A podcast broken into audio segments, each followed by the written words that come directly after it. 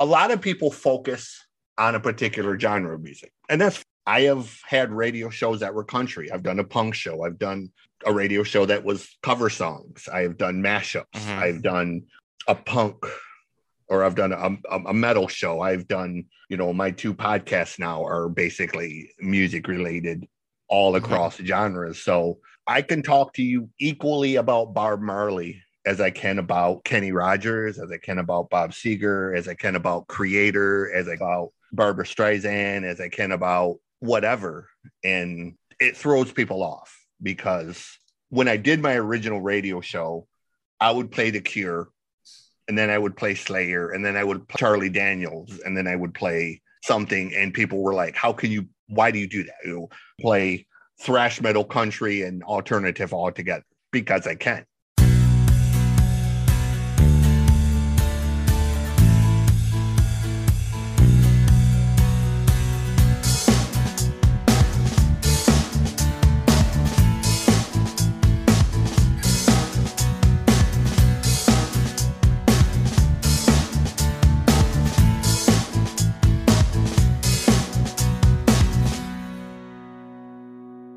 Hello, everyone, and welcome to a new episode of Set Listing Bruce, your podcast all about Bruce Springsteen, his music, mostly his fans. I am your host, Jesse Jackson. Uh, we're jumping off the Bruce train a little bit today, though I'm sure he will come up. He always does. And uh, we are talking music God. My new friend CJ is on the horn with me. CJ, welcome to the podcast. Thank you, man. Thank you for uh, inviting me. Thank you for having me and uh, allowing me to be the random mess that I am of a of a music expert, I guess. Yeah, you know, it was funny. Right before we hit record, you had said, Man, I had a rough day. And I'm like, All right, we're going to shake it all off and we're going to make Yeah. the day better. So tell us a little about yourself. Um, you know, I, I got through the day with music, man. Uh, me personally, um, where'd I start? Uh, I grew up in the front seat of a Peterbilt. Uh, my dad is in his 52nd year of truck driving. Oh, wow. Um, so uh, this was long before you know laptops, computers, or cell phones, any of that. yeah. Uh, I had books and music, and we listened to a lot of music. Uh, Bob Seger being at the top of the list. Uh, my dad's absolute favorite. Uh, rule number one with my dad is thou shalt speak no ba- no bad of Bob Seger. Um, but uh, Pink Floyd, Boston, Bad Company, uh, Jerry Reed, um, Charlie Daniels, Marshall Tucker, Blackfoot yeah. um, you know, all of the classic Southern rock. Uh, my grandfather, once I got to the point where I had to attend school, I stayed with my grandparents. Uh, my grandfather, who is 95 this year, hmm uh, was a classic country fan. Okay. So I got Hank Sr. and Faron Young and Hank Snow and uh, Conway Twitty and all of them. Uh, where was uh where was home base for your grandparents? Where were you living? I, well, I grew up in the thumb of Michigan. Okay. uh, up near the kind of near not quite at the Saginaw Bay, but up okay. around that area, uh, north of Flint, south of Saginaw. Uh, Okay. uh, if you, if you know who uh, Greta Van Fleet is, I actually Uh, grew up just down the road from where they're from. Okay. Um, so I actually went to high school with their father. Oh, interesting. Yeah, so uh, that is one of my cool uh, rock and roll stories. Of I can Yeah. say that I went to father with, or I went to school with the father of uh, the Greta boys. So, Mhm. um, Nice. who he he he is an amazing musician in his own right. hmm Uh, he actually attended Berklee Institute of Music Mm, okay. so he is. Uh, those those boys were brought up to be rock stars. it wasn't something they just chose to do. He bred them boys to be that what they were. So, um, So well, so CJ, I you know that's you you've actually answered my first question, right? Is growing up what kind of music you listen to, but it sounds like you had both pretty far extremes on both sides, you know, classic Well, country and yeah. then you know good old what we call And now, then- you know, Yeah, classic rock, but yeah, so and then uh, the '80s hit, I, I uh, we, we had a steady stream. Uh, me and my cousins, we listened to Rick Dees and Casey Yeah. Kasem. So we had that. And then, of course, the late 80s, early 90s hit. We had hair bands, got deeply into that. Uh, I got into the punk scene and I got a, a lot of punk, um, which progressed to me playing in a metal band, playing death metal in a band called Psychotic Therapy. Um, I spent summers in the Cayman Islands in the Jamaica with my uncle, uh, who owned a scuba resort there. So I got a lot of reggae. Mhm. Um, so literally, I have had music around me from all over the world, all the different styles. Um, my music collection right now is about 1.8 million songs on my hard drives, about a Wow. hundred different genres.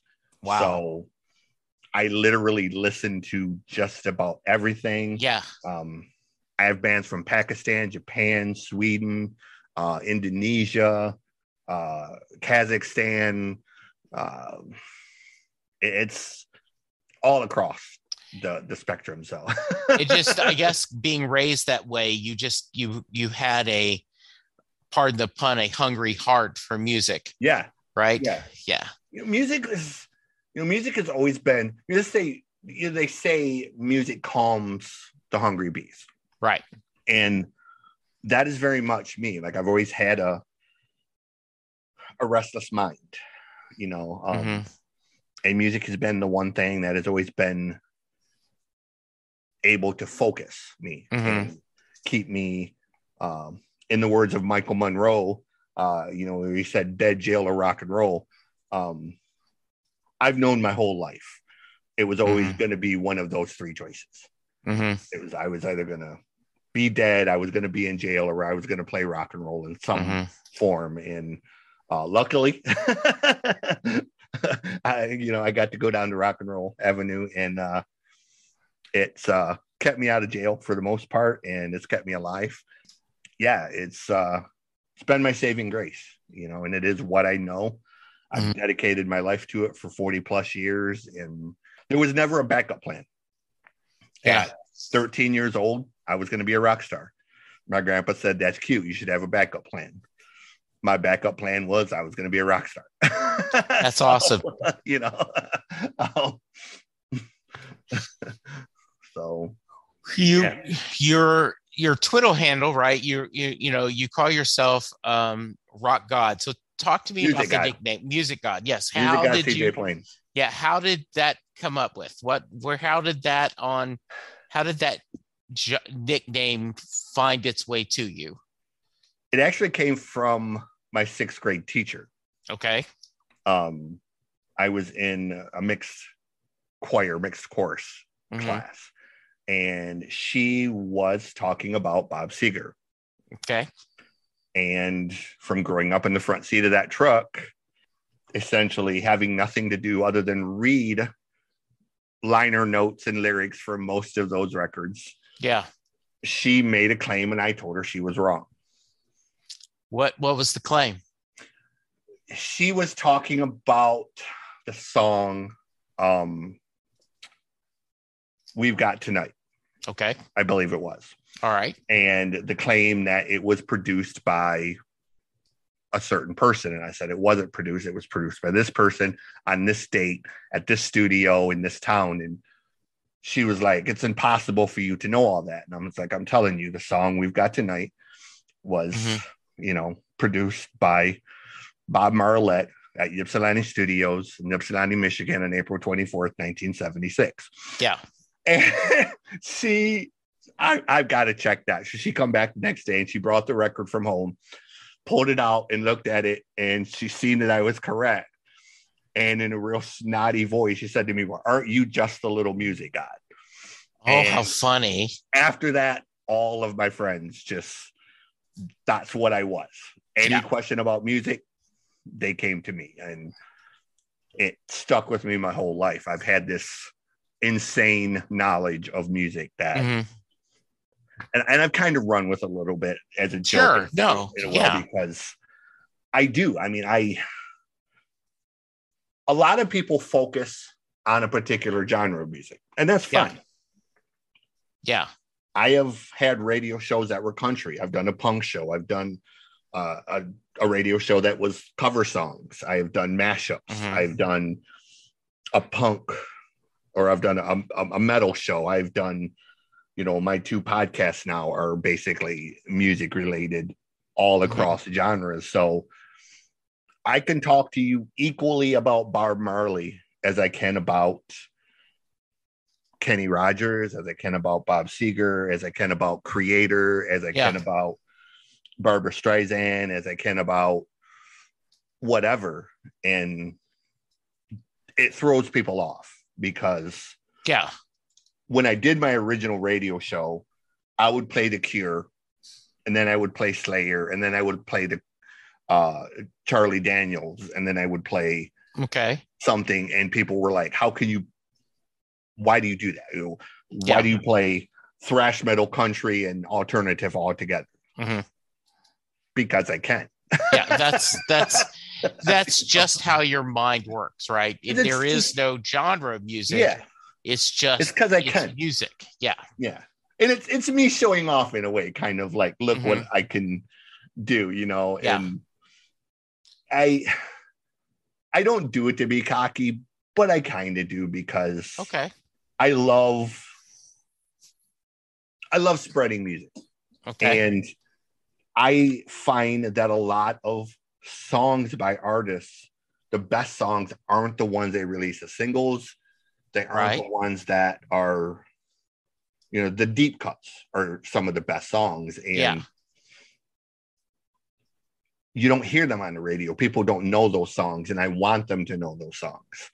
So that's kind of my flex per se is I play a lot of deep cuts and So you know talk about what was the first what was your first gig you talked about your first show tell me a little bit about that your first, first time dig yeah musically in a yeah, band. or your work well let's let's talk about like you it Oh, sounds you, like you talking about the first concert I went to. or the first like you mentioned your first radio show Mhm. talk about like did you did you do parallel travels like were you were you making music as well as like working on the radio and doing other things talk i guess that's what i guess i'm uh, Um, curious about your musical journey My very first band. excuse my language.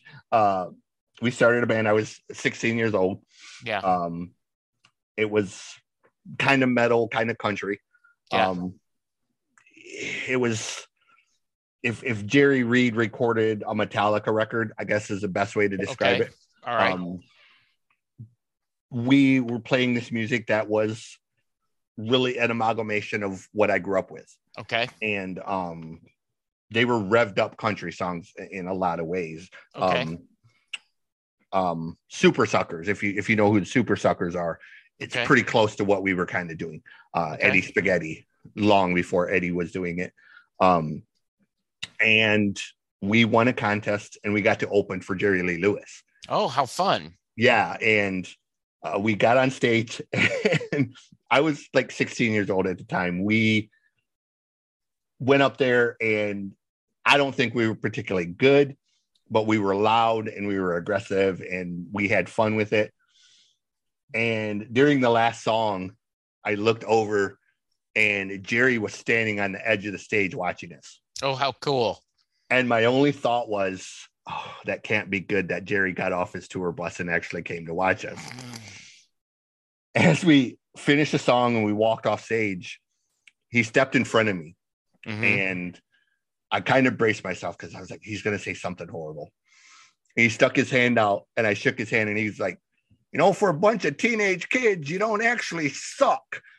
And it was like, I'll take it because coming from you, that's probably Sure. as close to a compliment as you're gonna yeah get. exactly Um, and we we just booked after that. Like we're we're gonna go while you know, um, and that was the first serious show that I performed musically. Mhm. Um, I've done tons tons since then.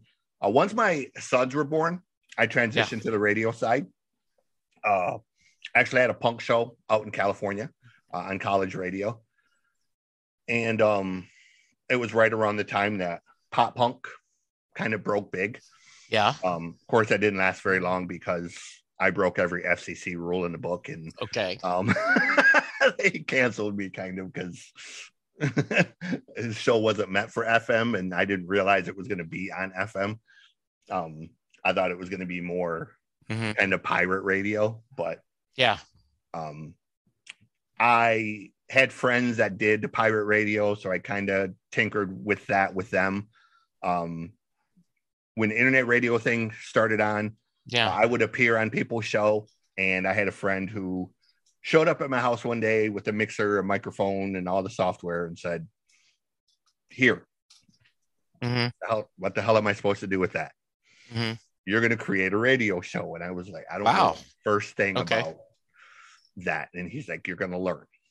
Mhm. It went from there. Um, Wow. First show, like I said, I played everything under the sun. There was no format to it. There was no anything. It was just me getting on doing this. Hey, this is a song I like. This is a song I like. This is a song I like. This is the story of this song growing up. And it was a mess. Um, but I got better at it. And Yeah. you know, I uh am much more focused now where I still play everything under the sun, but yeah. Um What- You mentioned you're doing a couple of podcasts. What podcasts are you doing? uh, I have my main one, which is the noise report. Okay. So Uh, tell me about that. I interview uh, people all all uh, we do music mostly, but we do pop culture, we do movies, we do authors. Mhm. Um, I've interviewed some of my biggest musical heroes, uh, people that I, as a teenager, laid on my bed looking at posters of and Wow. wanting to be them. Uh, so uh, that has been surreal. Um, a lot of famous movie people. Mhm. Uh, one of my favorite ones, um, I got to interview Lloyd Kaufman and um, Mitch Cohen, uh, Mhm. who were the Toxic Avenger. And Oh, okay. Yeah. Um, uh, that was very different for me. I'd never really done movie stuff before that. And, um, you know, Toxic Avenger is one of the movies where it's silly and dumb, but it's a great movie. It's just Mhm. tongue in cheek and fun. And uh, it was kind of surreal.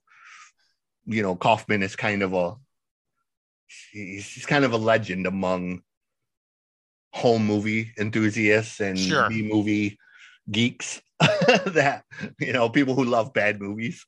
Um, so and he doesn't do a lot of interviews, so Yeah. uh, it was pretty special at that time to score that interview and just have fun with it. Like I had a lot of laughs and I learned a lot about the movie industry that I didn't know before that. So uh um that was a cool one. Ray Wilson uh, was another one that I got to interview who uh Ray is one of my biggest musical heroes.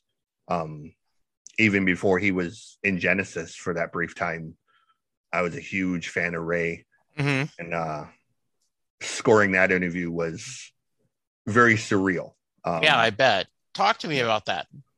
um you know I I got it in my head one day I wanted to interview Ray. Like I've loved his music going all the way back and uh I sent an email and I thought worst case scenario he's going to tell me to piss off.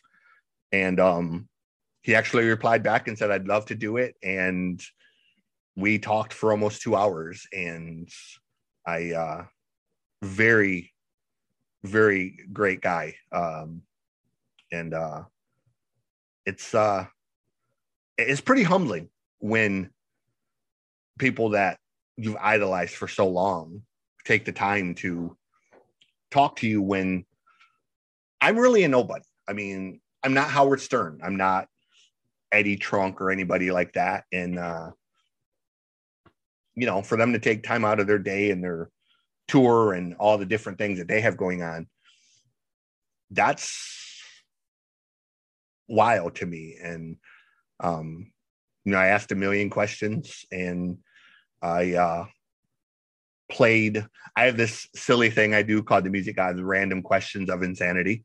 Um and we played a few rounds of that and he laughed because they're just really random dumb questions that um, are more fitting for playing in a bar while you're drinking with your friends than really for a interview. Um, but they're icebreaker type questions and they're very different than what a musician would normally get asked. Yeah. Um, so they're fun, you know, when they're tongue in cheek and they make people think like, wow, I've, you know, I've Ray said on a couple of them, I've never in my life in 40 years, I've never been asked that question. So CJ, you got a couple of examples to ask Um, me? I Putting you on the spot here. Yeah. I, I I would I will throw this one at you. This is the one that I end all my shows with. Okay. Um, this is I call this the life or death question. Okay. Um, I'm going to give you two choices, Okay. and you have to pick choice A or choice B. Got it. Choice A is from this moment forward for the rest of your life, every movie you watch will have Gilbert Gottfried in the lead starring role. Okay. Or option B, going forward from this moment forward, every song you hear will now be performed by Cardi B. Okay. All right. So um, I am a huge Penn and Teller fan, and Penn Jillette adored Gilbert Gottfried. In fact, Right. he talked about that, you know, on his podcast that, you know, he told his daughter Moxie that she should know that she was alive with one of the funniest men ever. right. But I just can't see Casablanca with with Gilbert Gottfried. So I'm going to take Cardi B. I'm going to take Cardi Yeah. B, and I'm going to. I'm looking forward to hearing her version of Born to Run.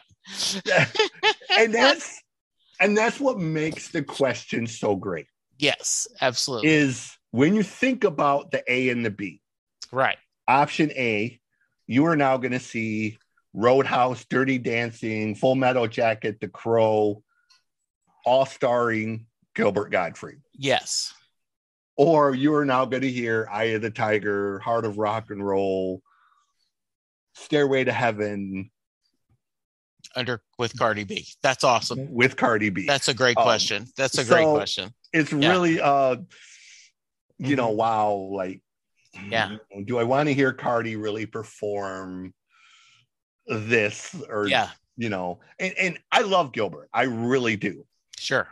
i think it's the proverbial train wreck seeing gilbert as the drill sergeant in full metal jacket for example Yes. would be hilarious Right. you know, because I think he would just have a way. And even, for example, if you put him in Roadhouse, I still think Gilbert would have found a way to make that work. But yes. like you said, Casablanca. Do Yeah. I want to see him do Casablanca? Do I want him see him do, you know, To Kill a Yeah. Mockingbird or Yeah. you know, Gone with the Wind? Probably not, you know. So it's um and not that I want to see Cardi really or hear her perform anything because her voice is annoying as hell to me, but hmm I I don't know what I would choose personally. I've never thought about it in depth, but um Mhm.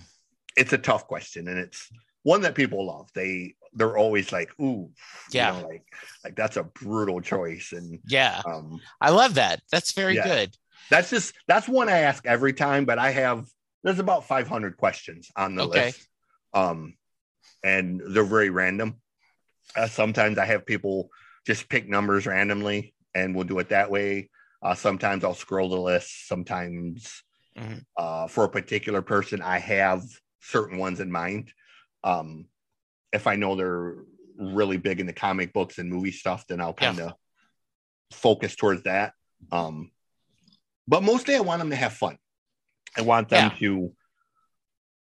I know as a musician, probably hmm if if I'm interviewing a musician, they've already been asked when are they going to tour, what are their influences, Sure. what inspired them to do this record, why did they do this, why they've been asked those questions four thousand times. Yes. So I don't need to beat a dead horse. Right. I think outside the box, I'll ask a question and we just go with it. And wherever it ends up, it's just where we go. And I've had some fun, fun times with people that talking about stuff that I had no idea they knew about. Um, Yeah. You know, I interviewed Mike Tramp from White Lion, hmm and uh, I had no idea that Mike is a Monopoly fanatic. Oh, okay. And Interesting. we ended up talking about Monopoly for Mhm. 20 minutes. And, you know, who would have thought to ask Mike Tramp about his favorite board games? Yeah. So I I have I kind of do a similar thing, uh, Mhm. CJ. Um, and I I use this. Uh, Norm Hitzges is a sports right sports uh, talk show host here in the Dallas area, and he he was telling a story once that if you ask Nolan Ryan about his no hitters, you will get kind of the same stories and everything. But if you ask Nolan about the home runs he hit in his career, his face lights up and Yeah. he goes, you know, he, he engages. Exactly. And so I always think about that, you know, what is the question that someone, you know, and like I had, um, I had a, um, a former Playboy model on, and I asked her, you know, what is, what is the cliche that, you know, you get the most and everything. So yeah, I absolutely agree with that. And I, and I think that's great. Um, you did mention um, i take it you are a fan of live music as well as recorded talk to me about some of your shows and, and what you love about them their performers the very first show I ever attended, yeah and you're going to crack up at this because this is the still to this day, I've been to over a thousand shows in my life. okay Um, this is still the craziest lineup I've ever seen. Mhm. Um, very first show, my dad took me to it, was 38 Special and Iron Maiden Mhm. opening for Rainbow. oh wow okay Um, and I mean, 38 Special, Southern Rock, yeah Maiden, Power Metal opening Mhm. for Rainbow, which was, Yeah. you know, yeah prog. So um, it was this crazy lineup, but it was a blast. Um, yeah I have seen Monsters of Rock uh, back in 86, 87, I think it was, um, at Pontiac Silverdome. hmm I seen Pink Floyd at Pontiac Silverdome. I attended um, Monsters of Rock, Castle Donington in 1984. okay Um, Ozzy, ACDC, Motorhead. Uh, the highlight was Gary Moore.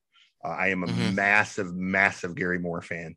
okay Um, seeing Gary Moore perform, um, unlike anything I've ever seen. Gary Okay. was Gary was in a planetary spin of his own. Like okay um, the way a lot of guitar players talk about Eddie, uh, that's Gary for me. You know. Gary was just he was otherworldly. Um, yeah I've seen um, Depeche Mode and Nitzer Ebb. Um, I got to meet Jerry Reed uh, in a truck stop. um, who else have I seen? I've seen I've seen all of the '80s hair bands. yeah Very few of those I haven't seen. Um, so any springsteen uh I, I've Springsteen? never I've You've never had seen chance. Bruce. I have not seen Bruce, but I've seen Little Steven twice. nice talk to me a So- little bit about those Um, I seen him the first time at CBGB's. okay Um, we actually went to see a punk band, and we got there late, so we stayed overnight. And Mhm. Stevie did kind of this random show. Uh, Mhm. It was sort of an unannounced show. Um, Yeah. and uh, him and an acoustic guitar mostly yeah um, or I don't want to say acoustic guitar, but just him and a, and a Telecaster for the most part. sure Um, great show, uh, mostly playing cover songs, Motown stuff, that kind of stuff. Yeah. Um, great performer. I love, I love Steve, Stevie. Yeah. Um, you know, both Have an you- amazing musician and an actor. Yeah. Um, did you? I was going to ask. Did you? Did you read his uh, autobiography? I have not It is read his. really. I didn't well even know he had an autobiography. Yeah, he but- he has. He's just released one this okay. uh, end of last year. Really, he beats himself up a lot uh, about some of the choices he made. yeah. Uh, it's like he says, sometimes I think I'm allergic to making money. Uh, but That's a lot uh, of musicians. yes. Uh, but it, it was a it was a really fun. Uh, I, I recommend it strongly. Yeah, I'll Yeah. definitely read it. He's, you know, he's one of them. I don't know how to put this. He's one of them great rock and roll characters. Yes. You know what I'm saying? Like, Yes, the Like- pirate, right? Yeah, yeah, Yeah, and- like- there's there's those people in rock and roll who they're known for the prowess, Mhm. and then there's those that are known for their bad behavior, and then you Mhm. have those that are they're just characters, and they're yeah, they're good characters. You have Stevie, you have Lemmy uh, from Motorhead, uh, you Mhm. have uh, Tom Waits. Um, yeah, uh, you know they're they're almost bigger than life in the fact that they are songwriters, they're poets, they're troubadours, they're yeah, you know they're the type of people you write movies about right. really. and and whether you know their music really well or don't you know who they are um, Mhm.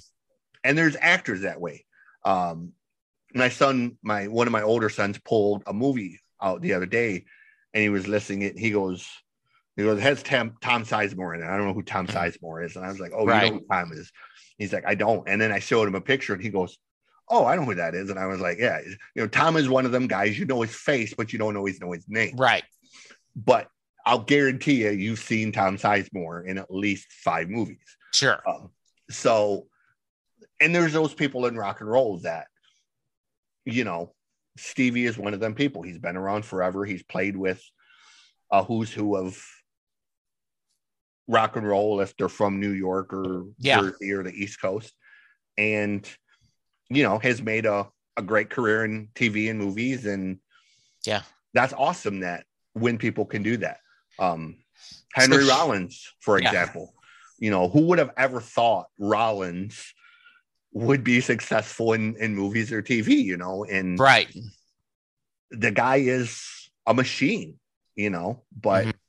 you know, here's a guy who, when he first started in music, was working in Haagen Dazs as an ice cream guy, you know, Yeah. and accidentally lucked into Mhm. becoming one of the most legendary punk rock guys Yeah. of all time. So, Yeah. Well, I have one for you.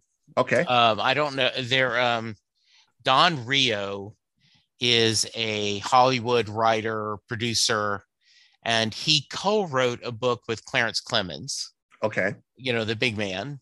yep, and um and so they tell the story and this is a true story that don reo at the time was the executive producer on my wife and kids okay, okay with uh Damon uh, yeah damon. Yeah um yes. So um he takes damon to a springsteen show.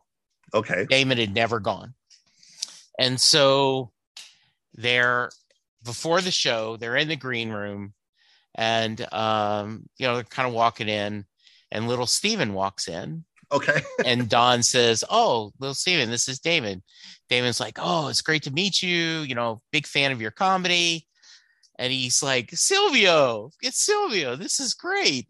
Oh, nice. Like, so they walk out, and uh, Damon looks over at Don and says, "Why's why's Silvio here? Why's Steven Van Zandt here?" He goes, "Oh, he plays on Bruce's band." yeah, Wow, Bruce must be a huge Springsteen fan to hire this guy. So Don Reo tells this to Bruce, and Bruce says, "Yeah." He said, "I like that. Yeah, I'm just watching TV, and I go, oh, that guy. I should have him in my band." yeah. Oh, one of Um, my favorite stories. I'm I'm trying to remember the. Ah, I know it's not Christopher Titus. It's um. One of the comedians Yeah. tell a story about randomly meeting Bruce, Okay. essentially, and being a fanboy, essentially, Yeah, and asking this totally dumb question, and not even being oblivious to how dumb the question was. right. And then when they walked away, he realized how dumb the question was. And he thought, oh God, you know, Bruce is going to tell stories about this for the rest of his life. Yeah, Um, and he got, you know, back home. And apparently Bruce and Patti had sent him like this expensive bottle of wine and whatnot to yes. um, and sent him front row tickets. And I can't remember the comedian. I want to say it's Christopher Titus. It's either Christopher Titus or Jeff Dunham That's a uh, great story. but that it wasn't really a dumb question. He thought it was a dumb question because he's so Mhm. Yeah, you know he's such a huge fan. And I want to I I swear I want to say it's Christopher Titus. I'm almost positive it's Christopher Titus. Um, yeah, but they ended up be going to the show with Bruce and becoming friends and and whatnot and all this other stuff from it. But um, you know, Bruce Mhm. is you know, Bruce is one of them guys that um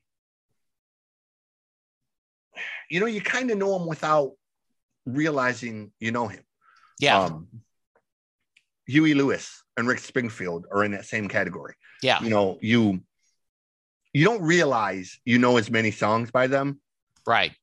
as you really do Sure. Um, you know and, and i challenge anybody with this take a huey lewis record and just Right. put it on randomly yeah, and you'll realize i didn't even realize i knew this many huey lewis and the news songs yeah, exactly. Yeah, bruce Yeah. is the same way put a bruce springsteen record on or a billy joel record yeah, and you'll be like holy crap i didn't realize i knew this many songs by this guy. absolutely. Yeah, um, you know, and even if you don't listen to him every day, you'll get that reaction because he's been so on the radio so much. He's been in movies, he's been in TV shows, and he's he's just it's a universal talent that goes beyond just being Bruce Springsteen, you know, or just being yeah, this person of yeah.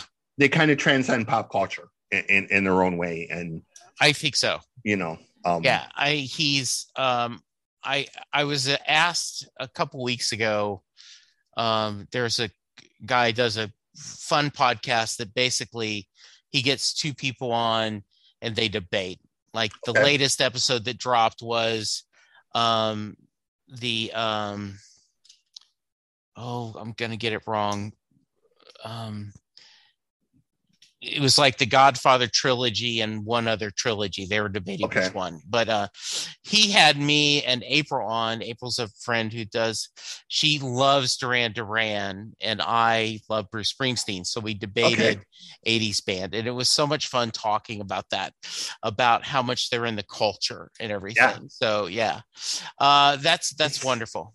yeah, it's you know, it was such a different time then. Like music really had Yeah, not that today's music doesn't have the same value, no, but I think ultimately there was less noise. Yeah. Um back then, you know, we had my grandfather had hmm and still to this day, uh, you know, the basement in his house. yeah, He had one of them old cabinet type stereos, sure, and my dad had one. Um, my dad had the Zenith one. It had the TV in it, and then the top flipped up, and it had the record Mhm. player, the eight track, yeah, all of that. And um, the one I had in the basement, I wouldn't. I didn't even sleep in my bedroom that often upstairs. I would go downstairs, and I would sleep in the basement on the couch because the record player was down there, and I could put a record on, and I could just lay in the dark, and I could just soak in the music without all the other thing. You know, you didn't have the internet, you didn't have cell phones, you didn't have computers, you didn't have the constant buzz and the noise that you have today that takes away from Yeah. the ability to really focus. Like, you know, back growing up, when you got a record, Boston for me, Boston Mhm. was the record, that the debut Boston record. Right. I played that thing until it was see through practically. I Mhm. would Yeah. wear the grooves out on it. And my dad replaced it so many times. He finally bought me my own copy, threw it at me, and said, No, leave my damn Boston record alone. Oh, how funny. Um, but you know, you you took that music in then, and you- yes. it was it was almost a religious experience in a way. Yeah. Um, in the sense that you had those people you loved, and you waited, you stood in line for concert tickets. That was another thing that people don't get that experience. You know, how many times growing up did you stand in line overnight yes. to get that ticket that you weren't going to get otherwise unless right. you were there 7 p.m. the night before? You know, and yeah. Kids today, younger, the younger generation, you can tell them about it. But if you weren't there, you really don't understand. And you don't understand that there were a thousand people in those lines with you, but you were family. You were all, Yeah. You had the same single objective, and nobody was going to mess with you because they were going to mess with everyone else in that line. Yeah. You know what I'm saying? And nowadays, you see a fight on the street, and people are more apt to film it on their cell phone than to actually help somebody. And you Yeah. would have never seen that back then.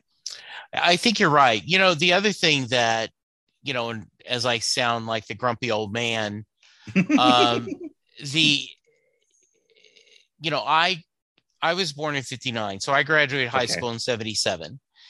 And so I grew up on top 40 radio. So similar to you, there was this diversity of music on that radio yeah.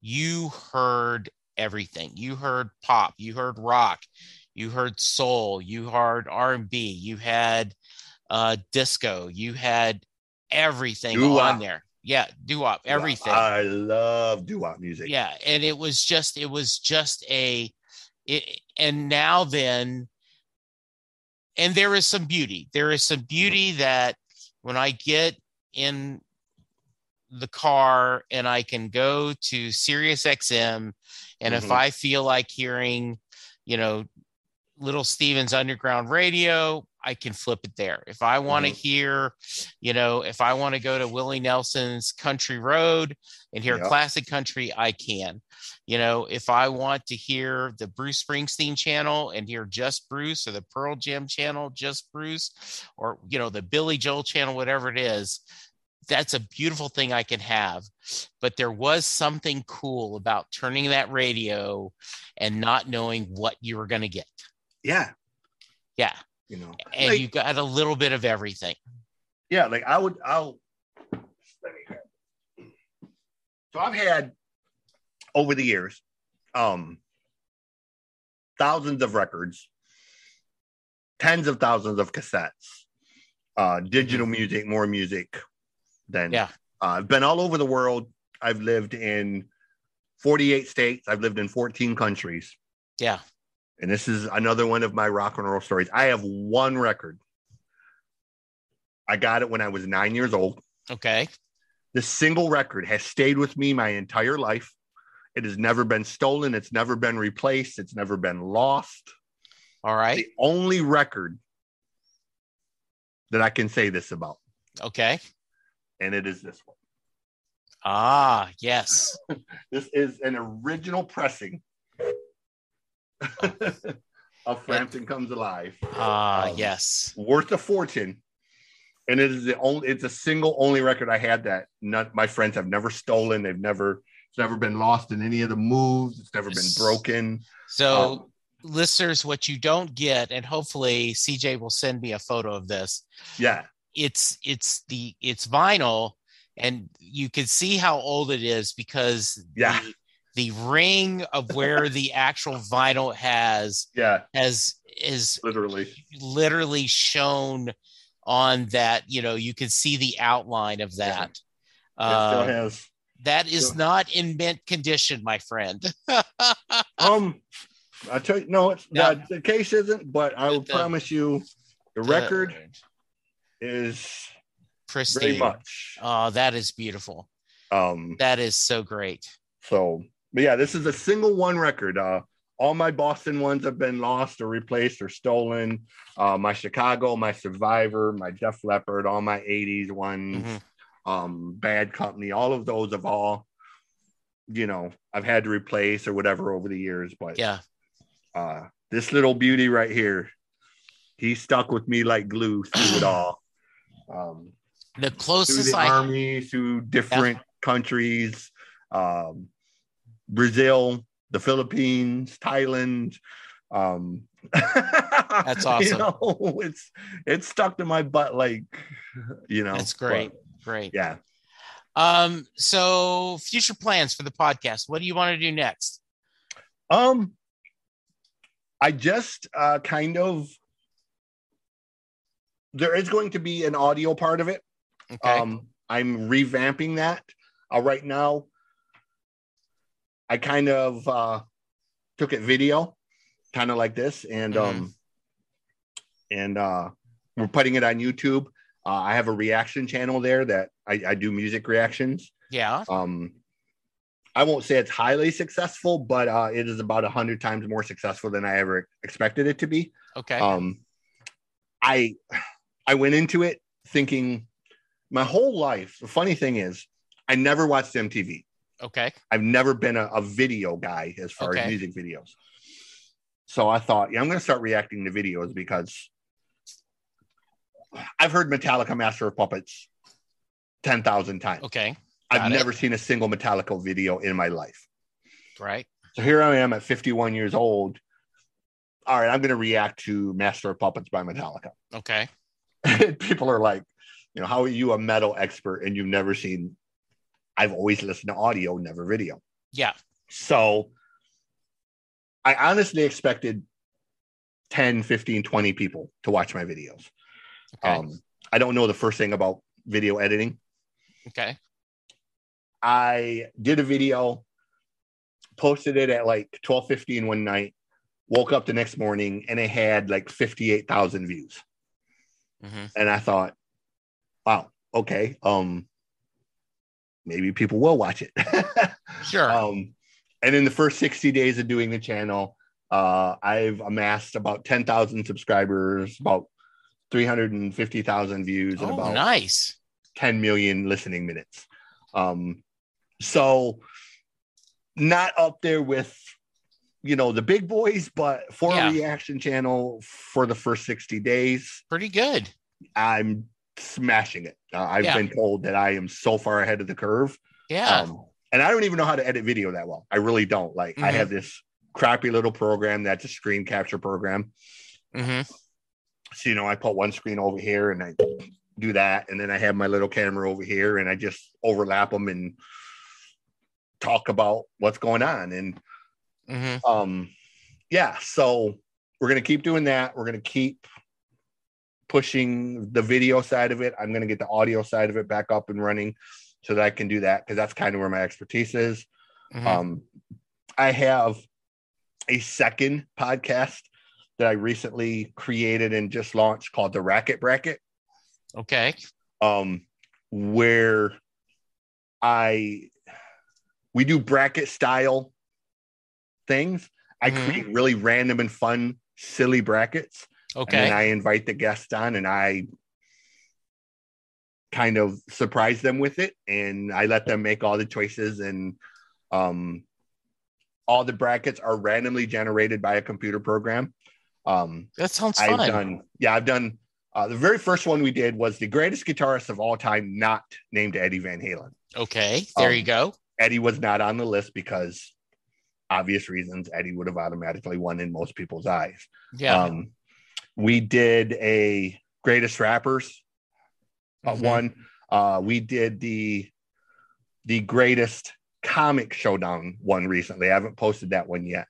Mhm. Um, where I chose 16 DC and 16 Marvel characters, Mhm. put them all into the generator. The generator chose violence and matched up people in first round that immediately had my guests off the rails because they were like, wait, the very first choice I have to pick is Spider-Man versus, you know, Lobo. Oh, you but Yeah. from there. Um, and they're fun. Um, you know, sometimes uh when we did the guitar one, one of the very first choices uh that it made was Stevie Ray Vaughan versus Gary Moore. Mm, okay. And oh, that must have been tough for you. I and that's the thing. It's not my bracket. I Right. narrate it. I add my opinions to it, but all of the picks are of those of the guests. hmm Um, so on that one, me and the guest, the guest was very much a Stevie Ray Vaughan. And 99.9% of the time, I'd have gone with Stevie Ray Vaughan, Yeah. but not against Gary. Yeah. Exactly. Um, yeah. So, but it's it's it's fun. It's tongue in cheek. It's done really just to kind of make people think. And hmm um, some of the choices very obvious. Some of them Okay. really brutal to make. Yeah. Um, some of them really really make you think. Um, the comic one, for example, when we got to the final, uh, we had Thanos versus Scarlet Witch Oh, wow. Okay. And we had to discuss that one back and forth because okay you got thanos with all of his whatnot but you got scarlet witch over here with her you know her power. Yeah. and you know we we had to really break down the nuts and bolts of what if this happened what if this happened and um it's just geeky stuff really um Yeah. It sounds a lot of fun. yeah, but we're gonna do a bassist one. We're gonna do a drummer one. We're gonna do a keyboard one. We're gonna do male vocalist one, a female vocalist one. Um, you know, uh, greatest rock stars one. We're gonna do. I'm gonna do a rock star one, and the rock star one is going to be people like Bruce, um, John Cougar Mellencamp, or John Mellencamp. I, I, I still call him John Cougar Mellencamp. Yes, I Um, know. It's gonna have Huey to- Lewis, yeah. Bob Dylan. Okay. Um, it's, it's going to have those, I guess, more rootsy hmm type rock stars. The the Yeah. ones we grew up with loved: Bob Seger, Rick Springfield. Yeah. Um, you know, and we're gonna bring somebody in, and we're gonna let them debate. You know, is John Mellencamp better or worse than Bruce? Is Bruce better or worse than Rick Springfield? Is Rick better or worse than Tina Turner? Is Tina Turner better or worse than Pat Benatar? Um, Yeah. you know, and That- uh, yeah. So That sounds a lot of fun. That sounds a lot of fun. I, I'd, I'd love to have you on there, man. If you, Oh, if you want to do one, Yes. Um, you just let me know when, and Yeah. I'm there. I'd love it. yeah, Yeah. for sure. I mean, Yeah. um, because I, I got and, and you know I, I can custom make one. I mean, if there's uh, Okay. an idea that you have, Okay. um, you know, we could do the uh, if you really want to get into it, I, we could do uh, 16 or 32 of uh, Springsteen songs. Oh, I'll- that would be that would be fun. you know I, I i'll make a I'll, I'll randomly pick 32 songs of springsteen and we'll see what the generator gives us and we'll discuss That would be fun. songs or what and what ends up being the best you know Yeah, um, that would be a lot of fun. all right Yeah, i'll make that- that, happen and i'll get Good. with you but All right, that sounds Yeah. perfect. All right. Just like you, I end every episode with a question as well. Uh, so if you are a friend of CJ's and uh, you are listening, thank you. Uh, he did you proud. Uh, Jay Armstrong is an honors English teacher that has recently retired. He would, when he was teaching his honors, uh, his seniors, they would spend two days breaking apart Thunder Road. He would look at the lyrics, they would talk about the themes, and at the end of the two days, he would ask his class, Does Mary get in the car? CJ, That is your question. Does Mary get in the car at the end of Thunder Road? I'm going to flex a little bit here. Please. That's that is encouraged. Yes, Mary does get into the car. Okay. Mary does go down the road, Yes. and Mary ends up back where she started years later, telling the story in another song called The Promise. Yes, absolutely. All right. So, yes, Mary does get into the car, uh, but it doesn't work out, and she ends up back where she started. Um, because Bruce says um essentially uh that Yeah. they drove the Challenger down Route 9, promises were broken. Yeah. I cashed in a few of my dreams. Um, and essentially, he tells the story later of even though technically, I think everybody knows what the promise really was about. Yeah. Um, is a direct continuation because he says in the promise, you know, Thunder Road for the lost lovers and the fixed games, Thunder Road for the tires rushing by in the rain. Um, so it- Bruce pretty much says that yes, she did get into the car, and you know, things didn't work out, but life went So- on, and You're the my you're my first guest that has ever connected the promise. We've all talked about that. but okay, You're the first person to marry question. Uh, they did someone did bring up that I loved is someone said yes, but um, in racing in the street when she sits on the porch, Mhm. she sits on her daddy's porch. That's the same porch she danced across. And I said, "Oh yeah, it is. I guess that is. That is great. Great answer, CJ. All right. So if someone wants to reach you, what's the best way? um, just type in music god CJ Plain. Uh, Okay. it will bring up my website, which is uh, riot on the set media.rocks.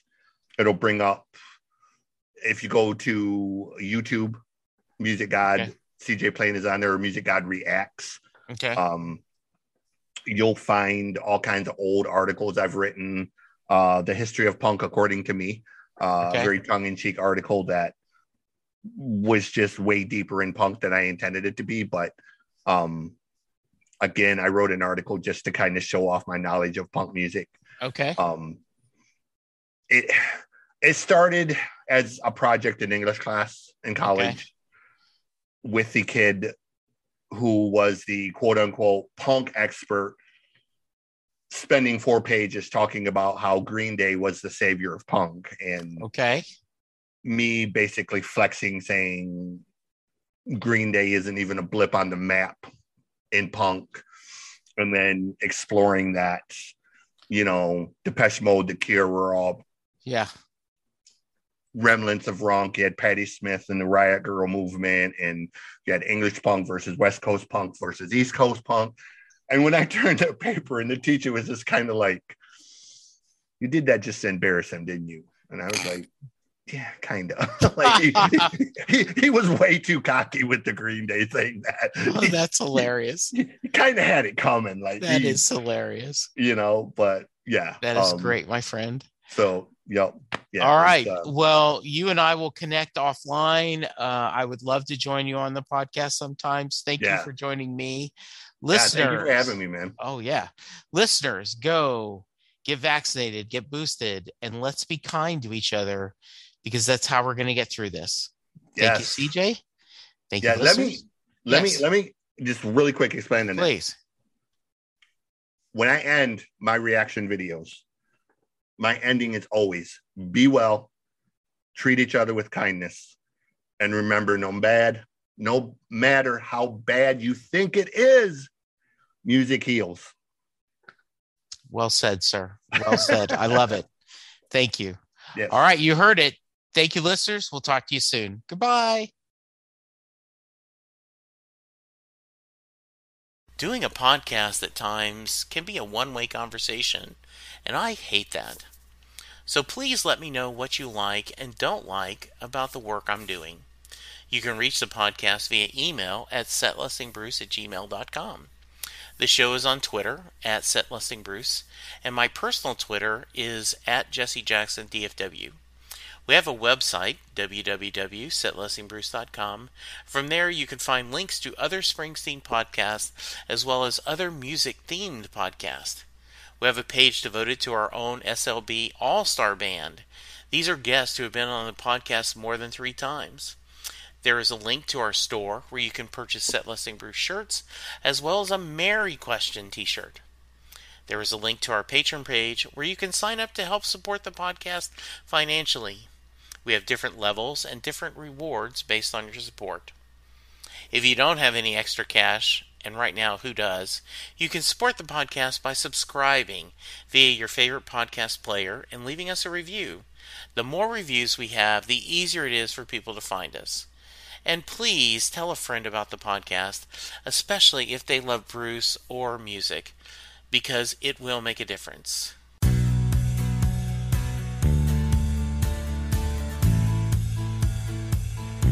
You just heard the fun talking, hard rocking, music loving, album ranking, fan thinking, joy spreading, lyric reading, story sharing podcast that is the one, the only Listing Bruce. The theme for Set Listing Bruce was written by David Rosen, used by permission.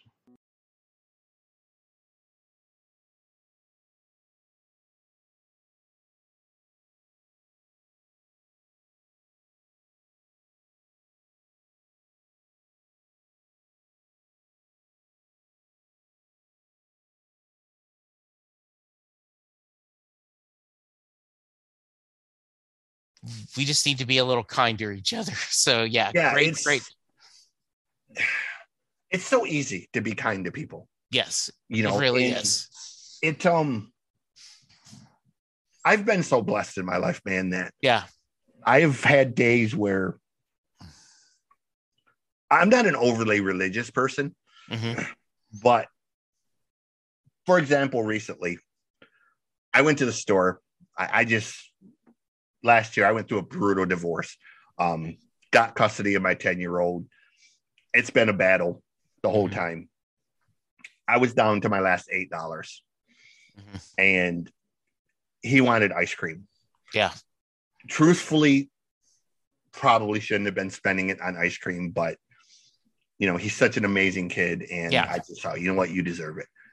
Sure. And I went there and I got the ice cream and I got him a Snickers bar.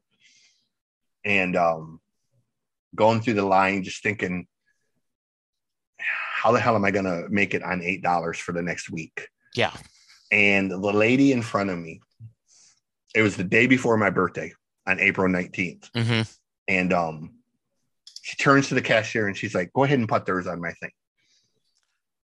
And I was like, you don't have to do that. And she's like, no. She's like, she's like, it's Easter. She's like, happy Easter. And I just thought to myself, you know, she didn't know anything about me. Yeah. She didn't know how dark it was for me at that time or what I was going through. It was something so simple. It was, it was two dollars and eighty cents worth of stuff. hmm But that whole single act just completely changed my entire day yeah, because he got what he wanted and I didn't have to spend money on it. And that gave me the money I needed for something else later. And it's just, it's so easy to do that. You know, it's It so really easy is. to say, excuse me, or to say thank you, or to say please, or just to offer to help in simple ways. Yep. And people don't understand that kindness goes so far, a smile, or just saying hello to someone. hmm You don't know what they're going through, you don't know what's on their mind. And sometimes that simple hello might be enough to make them think, okay, not everyone is an inconsiderate ass like we like to think sometimes because people are in such a rush to get everything me, me, me, now, now, now. You know, it's just I, I kindness is the cornerstone of everything. And I get annoyed when people don't show kindness or when people are arrogant and rude. Um, when I see videos of people like Mr. Beast or people like that who just randomly help people, it, it makes me cry in a way because I wish I would be the worst lottery winner hmm in the world Yeah. because I would go broke just giving most of the money away to Yeah. people like homeless shelters and Special Olympics and stuff like that. I, Mm. you know, Yeah. I, I don't believe anyone should be required by law to help people.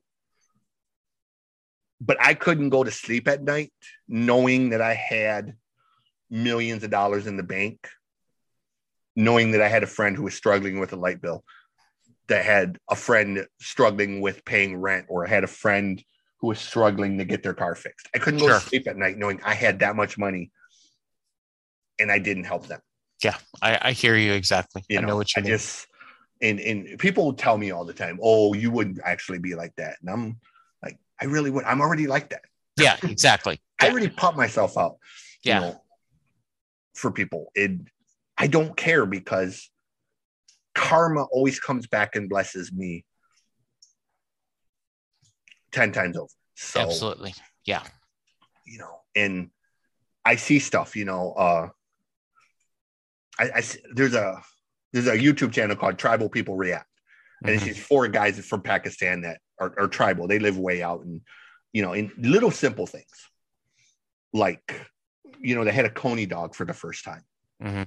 And they were so amazed by they'd never seen a coney dog. Yeah. And I think to myself, God, like, how do you go through life not know what a coney dog is? Sure, coney yeah. dog, you know. And then I think, like, am I rich? No. But man, I got a four bedroom, two bath house. I've got radio equipment for days. I've got millions of songs of music. I'm never hungry. I have lights and electricity. I have running water. Like pretty good. Yeah, Yeah. I'm a blessed dude. I'm a blessed dude. I know that feeling too. Yeah. So, Mhm. you know, that's really for me. That's why I say treat each other with kindness and be well. And remember that no matter how dark it seems, there's always a song that can relate to your pain and your whatever, you know, and uh trust in music is kind of I guess what I mean by music heals, you know, is music has gotten me through always. So